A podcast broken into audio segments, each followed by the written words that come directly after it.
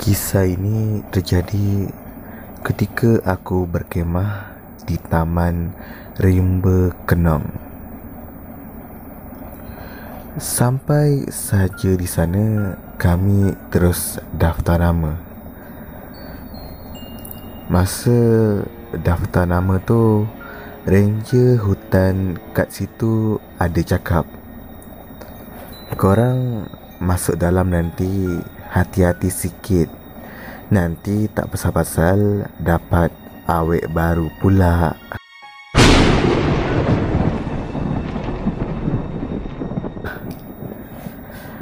Aku yang tak faham hanya membalas dengan senyuman. Kami masuk agak dalam bila dah jumpa kawasan lapang, kami terus pasang kemah masing-masing dan settlekan apa yang patut.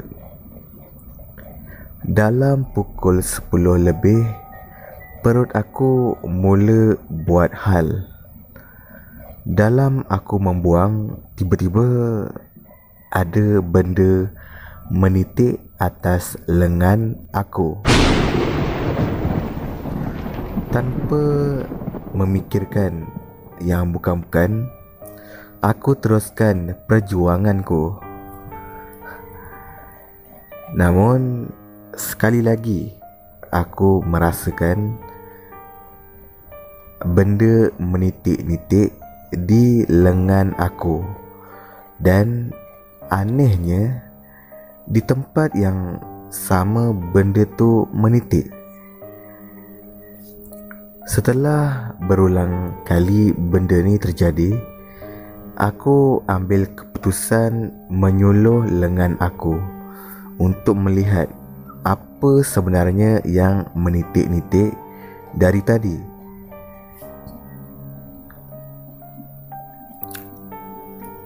Berderau darah aku. Apabila aku melihat itu adalah darah. Bau hanyir dan busuk darah mula menusuk hidung aku. Aku mula pening.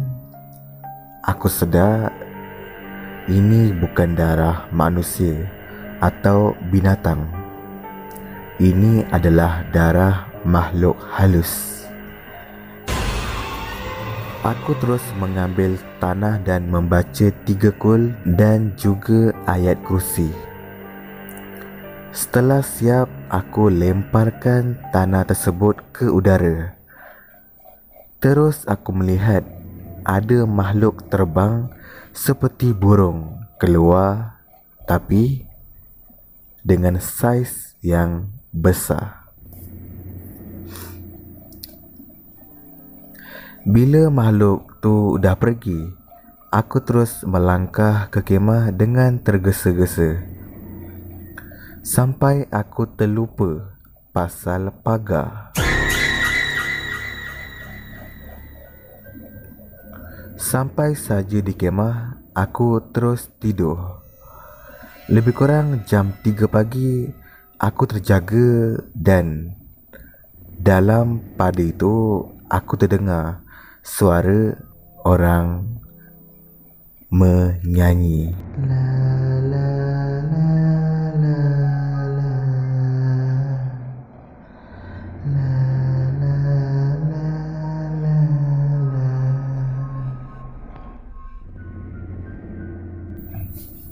Dan bunyi kriuk-kriuk seperti bunyi buai berayun. Baru saja aku nak buka zip kemah Tiba-tiba tangan aku dipegang oleh kawan aku. Aku terkejut Terus bertanya Kau dah kenapa? Namun dia tidak terus menjawab. Sebaliknya dia terus bertanya kepada aku Betul ke kau dah pagar kawasan kemah kita ni?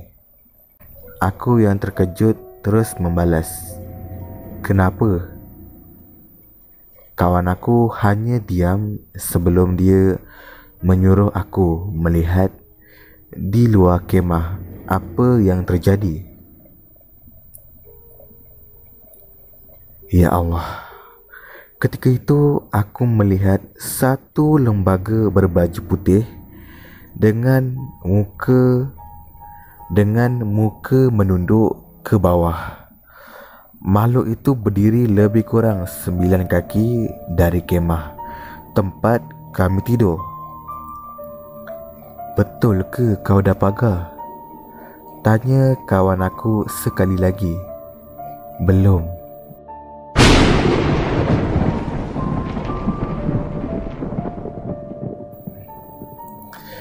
Aku takut tadi ada benda kacau aku masa aku tengah membuang. Balas aku dalam ketakutan. Tiba-tiba dari ekor mata aku nampak bayangan di bahagian kiri kemah. Namun bila aku toleh saja ke kiri, bayangan itu terus hilang. Aku kembali tenang. Tetapi ketenangan aku tak bertahan lama. Apabila aku terdengar bunyi nafas.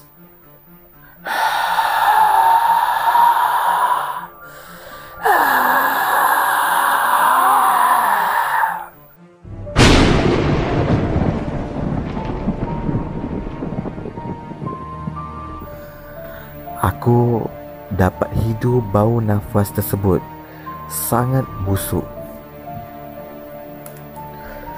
Sebaik saja aku menoleh ke belakang. Makhluk itu ada di belakang aku. Sangat dekat dengan mulut ternganga. Mata merah, rambut panjang mengurai dan benda yang tak boleh aku lupakan adalah Makhluk itu tengah gendong bayi berulat.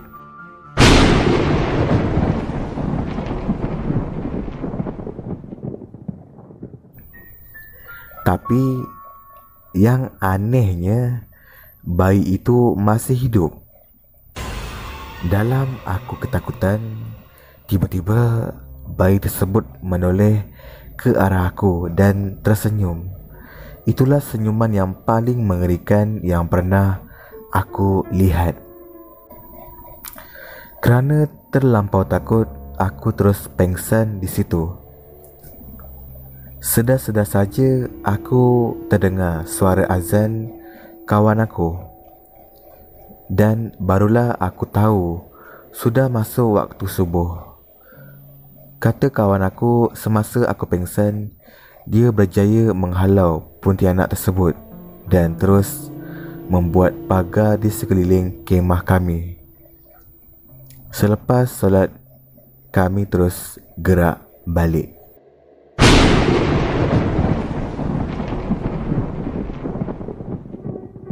Kisah 12 malam hanya memaparkan kisah-kisah seram dan misteri untuk tontonan